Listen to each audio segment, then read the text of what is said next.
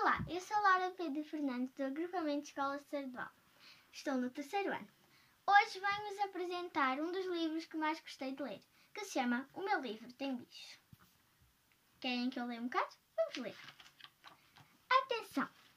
Este livro é habitado por uma colónia de bichinhos da leitura.